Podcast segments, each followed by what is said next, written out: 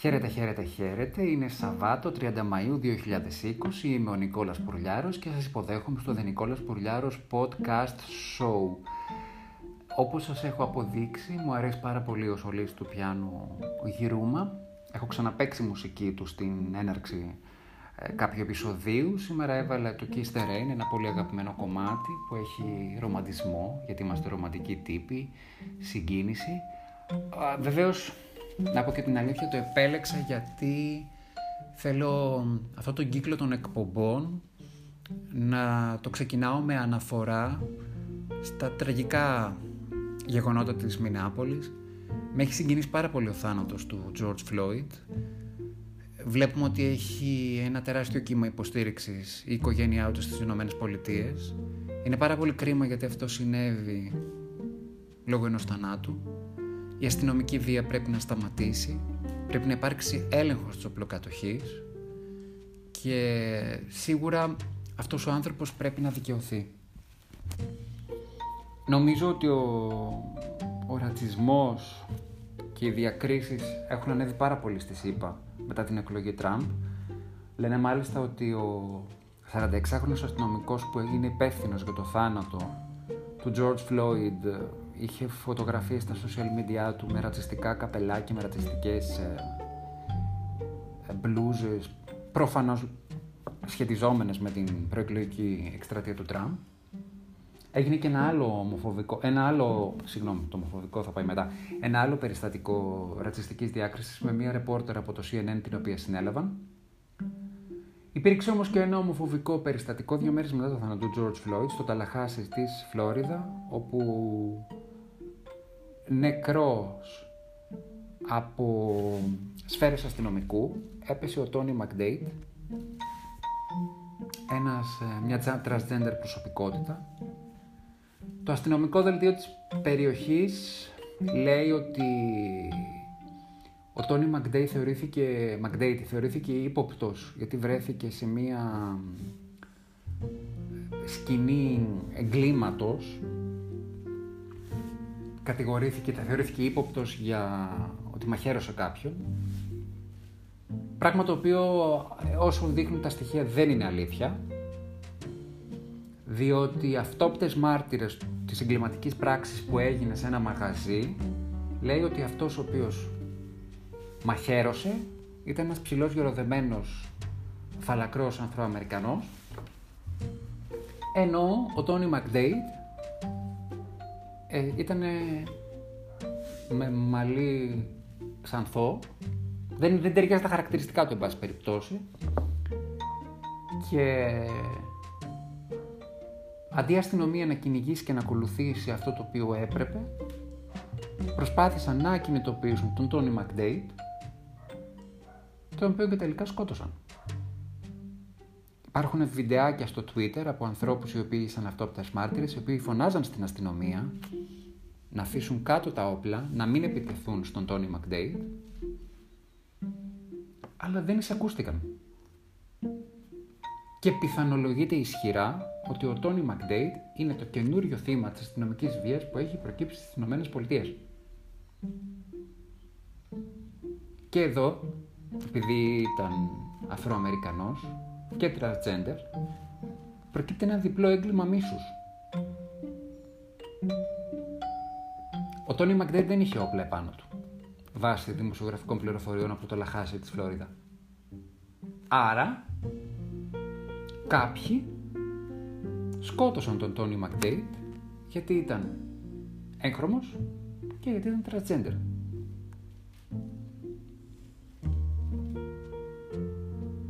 Είμαι πάρα πολύ θλιμμένος με αυτές τις ιστορίες και παίρνοντας το θάρρος της γνώμης μου θα σας πω ότι πιστεύω ότι τα εγκλήματα μίσους στις Ηνωμένες Πολιτείες έχουν αυξηθεί λόγω του Τραμπ.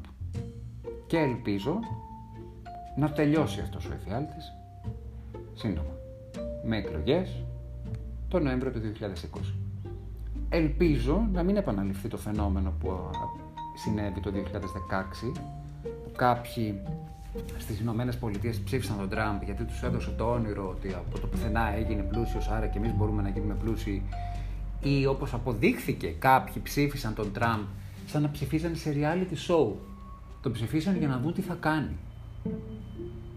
Και επίσης έχω να πω και κάτι άλλο. Την εποχή που εξελέγει ο Τραμπ στην Ελλάδα υπήρχαν ορισμένοι από τον αριστερό χώρο, δηλωμένοι εν πάση περιπτώσει οι ίδιοι, αυτό προσδιοριζόμενο από τον αριστερό χώρο, ότι δεν πειράζει, σε εκλεγεί ένας αντισυστημικός, να δούμε τι θα κάνει, πας και προκληθεί καμιά γενικότερη αναστάτωση στον κόσμο, οπότε μακάρι να εκλείψει ο καπιταλισμός. Ακούσαμε και τέτοια χαρά, μου το είπε αυτό μία δημοσιογράφος, η οποία αυτό προσδιορίζεται πολιτικά στον αριστερό χώρο.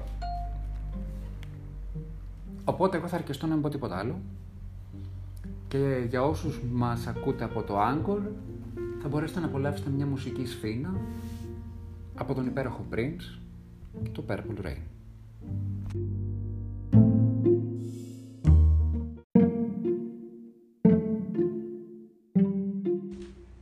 Άστραψε και βρόντιξε η Άγγελα Μέρκελ σε ομιλία της στο Γερμανικό Κοινοβούλιο ενάντια στη ρητορική μίσους.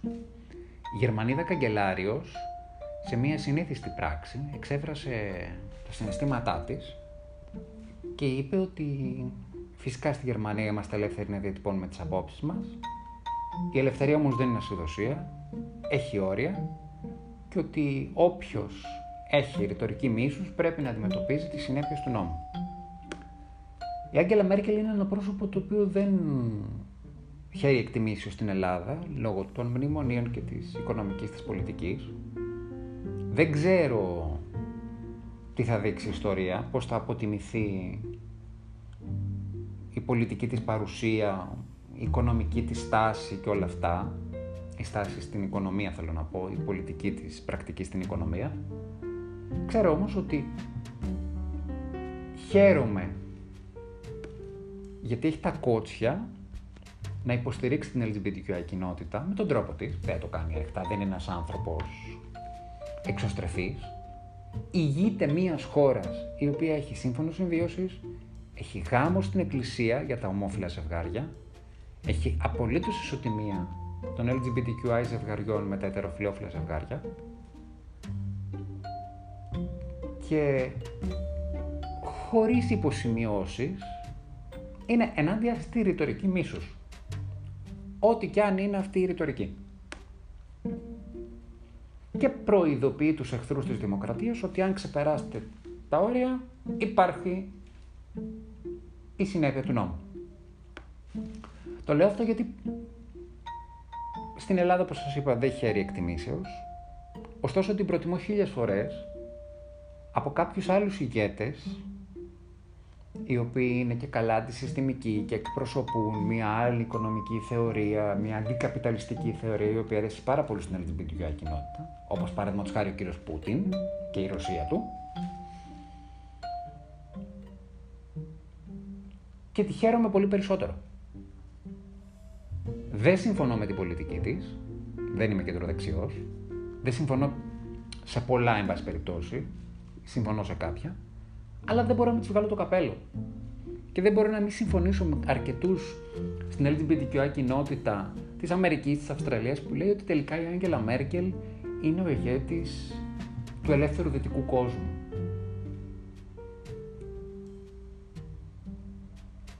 Και έχουν δίκιο. Η Άγγελα Μέρκελ που είναι κεντροδεξιά, κόρη πάστορα, μέλος στο Κομμουνιστικό Κόμμα, παλιά, βγαίνει στο Γερμανικό Κοινοβούλιο, μιας χώρας η οποία έχει προβλήματα διακρίσεων και λέει ότι αν προσβάλλετε κάποιον για την καταγωγή του και αναπαράγεται ρητορική μίσους, θα έχετε συνέπειες. Και αυτό μου αρέσει πάρα πολύ. Γιατί είναι ένας ηγέτης ο οποίος εμπνέει, θέλει να εμπνεύσει το σεβασμό. Ελπίζω να το κάνουμε και άλλοι εδώ. Γιατί πάρα πολλοί οι οποίοι θεωρούν ότι είναι δικαιωματίες, έχουν ελεύθερες ιδέες, αν τολμήσεις να τους πεις ότι δεν συμφωνείς πολιτικά μαζί τους, πέρα από το. σε βάζουν στον τοίχο. Και μέσα στην LGBTQI κοινότητα. Να τα λέμε ξεκάθαρα τα πράγματα, παιδιά. Ο σεβασμός είναι ένα αγαθό το οποίο πρέπει να υπάρχει παντού. Σεβασμός.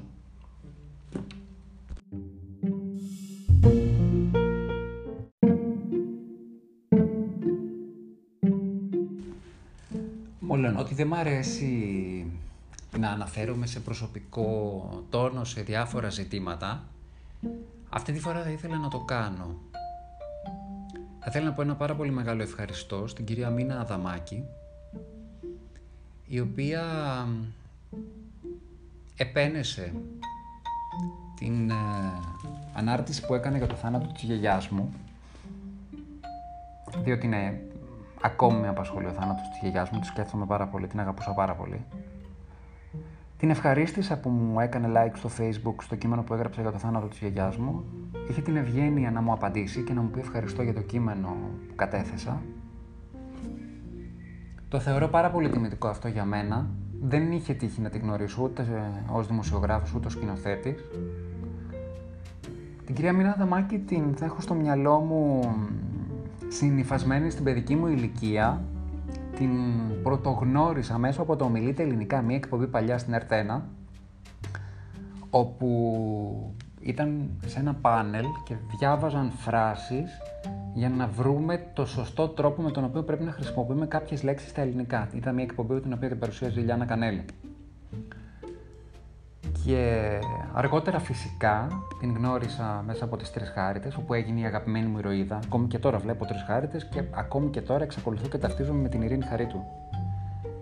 Και μετά μεγαλώνοντας, όταν ήρθε στην Αθήνα, την είδα στο θέατρο, την είχα δει στις παραστάσεις που έκανε με τους Ρέπα Παθανασίου. Την θαύμασα ειλικρινά στην Κοκονίτσα, την παράσταση που είχε κάνει στο θέατρο 104. Είχα δει σκηνοθεσίες της στο θέατρο Τόπος Αλλού, το Λουτρό, δεν θα το ξεχάσω ποτέ. Και φυσικά δεν μπορώ να μην μνημονεύσω το πόσο υπέροχη ερμηνευτικά ήταν σε μια, ίσως την καλύτερη φάση της ζωής της τηλεοπτικά νομίζω, στη συνεργασία της με τον Γιώργο Καπουτζίδη. Και έχω μια υποψία ότι και του Γιώργου του Καπουτζίδη, επειδή έβλεπε πολύ τρισχάριτος ο Γιώργος, πρέπει να του άρεσε η Ειρήνη Χαρίτου. και δεν την έχω ταγκάρει τη Μίνα Αδαμάκη, δεν ξέρω αν θα ακούσει ποτέ την εκπομπή και δεν έχει και σημασία. Αλλά εγώ δημόσια θέλω να της πω ένα πολύ μεγάλο ευχαριστώ. Πραγματικά. Ένα μεγάλο ευχαριστώ για αυτό το ζήτημα θέλω να πω και στην uh, Μαρία την Πακοδήμου. Τη Μαρία την ξέρω, έχουμε γνωριστεί, έχουμε κάνει συνεντεύξεις. Η οποία πρόσφατα, ε, μερικές μέρες μετά, έκανε like uh, στην ανάρτησή μου και το λέω γιατί τη Μαρία την είδα και σε μια συνέντευξη ε, στο Γρηγόρη του Αρναούτογλου. Δεν βλέπω τηλεόραση, αλλά αν υπάρχει κάποιο πρόσωπο το οποίο με ενδιαφέρει, θα κάτσω να δω. Και όταν είδα ότι η Μαρία θα έδινε συνέντευξη, γιατί η Μαρία δεν μιλάει πολύ τακτικά, κάθισα και την είδα. Και πραγματικά τη χάρηκα. Και χάρηκα με αυτό που είχα πει στο πρώτο επεισόδιο όταν ξεκίνησα το podcast, ότι είναι ένα από τα λίγα άτομα μέσα στην καριέρα μου τη δημοσιογραφική το οποίο το εξετίμησα προσωπικά. Και δεν θα ξεχάσω ποτέ όταν την πρωτογνώρισα τη Μαρία, όταν γνώρισα τη Μαρία με το φώτι, γύρισα και είπα στη Μαρία, Μαρία χάρηκα πάρα πολύ που σε γνώρισα. και μ' άρεσε πάρα πολύ η εικόνα της Μαρίας, αυτό που, αυτά που είπε στη συνέντευξη. Πραγματικά ένας πολύ ζεστός και αξιόλογος άνθρωπος, οπότε θα ήθελα να πω ευχαριστώ και στη Μαρία, όπως και σε όλους τους άλλους ανθρώπους, δεν έχει σημασία αν προέρχονται από τη ή όχι, που συμμερίστηκαν τον πόνο μου για την απώλεια της γιαγιάς μου. Είναι λίγο αστείο. Ξέρετε, ακούω λίγο τον εαυτό μου τώρα που μιλάει κάποιος στην ηλικία, στην ηλικία μου για τη γιαγιά του. Αλλά να σας πω κάτι, δεν με νοιάζει και πάρα πολύ. Θέλω να πω τα συναισθήματα είναι τόσο υπέροχα όταν τα μοιράζεσαι. Και στο κάτω-κάτω μιλάς για την απώλεια ενός ανθρώπου που αγαπάς. Δεν πειράζει, δεν έγινε και τίποτα. Α εκτεθούμε. Και τώρα που καλυτερεύει ο καιρός, και που ε, έχουμε, έτσι, έχουμε άρση κάποιων μέτρων του social distancing, σιγά σιγά ανοίγουν και τα στέκια στην Αθήνα. Όσοι ενδιαφέρεστε, από ό,τι διαβάζω στο Antivirus, μπορείτε να βγείτε και να πάτε να συναντήσετε φίλους στο Σαμόν, στο Σαμονέτ, στη Μυροβόλο, στο Ρούστερ, στο Ντελσόλ, στο Bizarre, είναι τα καταστήματα, τα, οποία, τα, τα μαγαζιά τα οποία έχουν ανοίξει. Επίσης από ό,τι έχω διαβάσει έχει ανοίξει και το Beaver και τη Ενωδία και το Κλωστήριο. Και έχει αρχίσει να λειτουργεί από ό,τι διαβάζω στο Antivirus και το μπαρ στον κήπο της σάουνα Αλεξάνδερ. Μένουμε ασφαλείς, μένουμε συνεπείς, προστατεύουμε τους εαυτούς μας, προστατεύουμε και τους άλλους γύρω μας και ακολουθώντας τις υγειονομικές ε, βγαίνουμε και έξω γιατί καλοκαίρι είναι. Καλοκαίρι έρχεται μάλλον, ακόμη έχουμε άνοιξη.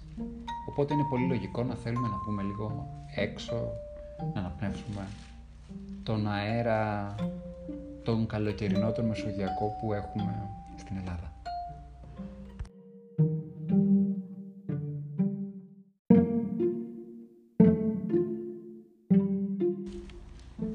Το δρόμο του coming out επέλεξε πριν από μερικές ημέρες ο Γκυγιόμ Σιζερόν, ο τέσσερις φορές παγκόσμιος πρωταθλητής και ασημένιος Ολυμπιονίκης του καλλιτεχνικού πατινάζ από τον Καναδά, μίλησε ανοιχτά για την ερωτική του ταυτότητα σε ανάρτησή του στο Instagram, παρουσίασε μια φωτογραφία με τον σύντροφό του αγκαλιά στο κρεβάτι, λέγοντας ότι γιορτάζει την ημέρα ενάντια στην ομοφοβία, τρανσοφοβία και αμφιφοβία και με αυτόν τον τρόπο εισήγαγε το κοινό πιο προωθημένα στη συνέντευξη που έκανε στο περιοδικό του ΕΤΥ, προσπαθώ να μιλήσω και γαλλικά τρομάρα να μου έρθει, όπου είχε ειδική αναφορά στο κομμάτι της ερωτικής του ταυτότητας και της ορατότητας. Διαβάζω το τι ακριβώς είπε στη συνέντευξη, νομίζω ότι έχει ένα ενδιαφέρον και θα το σχολιάσω λίγο. Θέλω να το μοιραστώ αυτό δημόσια, γιατί είναι η Παγκόσμια ημέρα κατά της ομοφοβίας και τρασοφοβίας. Είπα στον εαυτό μου ότι ζώντας στο Μόντρελ, μία από τις πόλεις που ζούμε περισσότερο ασφαλείς ως άτομα της ΛΟΑΤ κοινότητας, τείνουμε να ξεχνάμε ότι αυτό δεν συμβαίνει παντού στον Καναδά και σε άλλες χώρες, ακόμη και στη Γαλλία.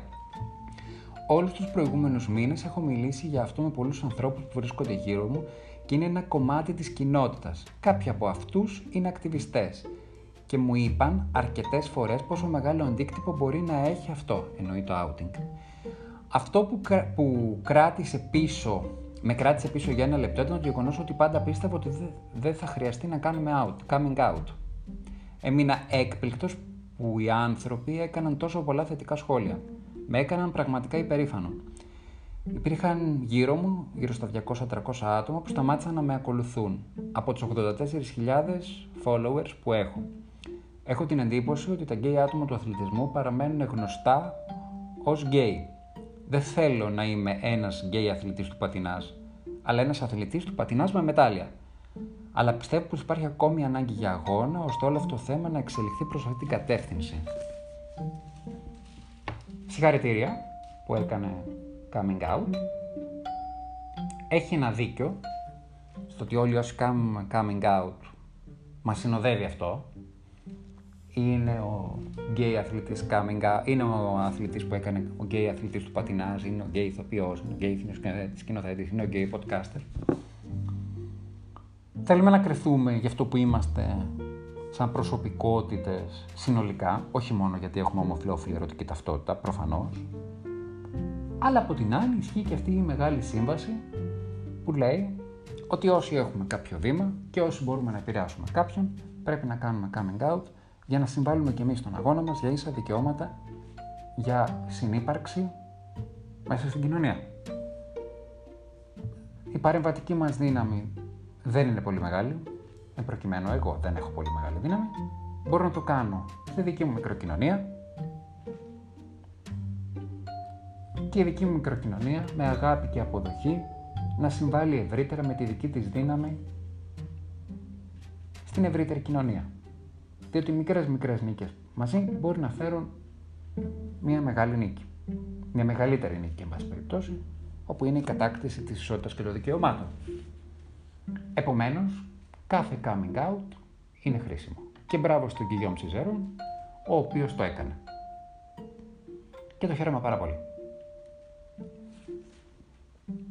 Από εκεί και πέρα, θα ήθελα να κλείσω τη σημερινή εκπομπή για όσους μας ακούτε από το Anchor με ένα ερωτικό ρομαντικό τραγούδι στα Ιταλικά του Κλαούντιο Μπαλιόνι, το Ετού, το οποίο πιστεύω ότι είναι και το, έτσι, το πιο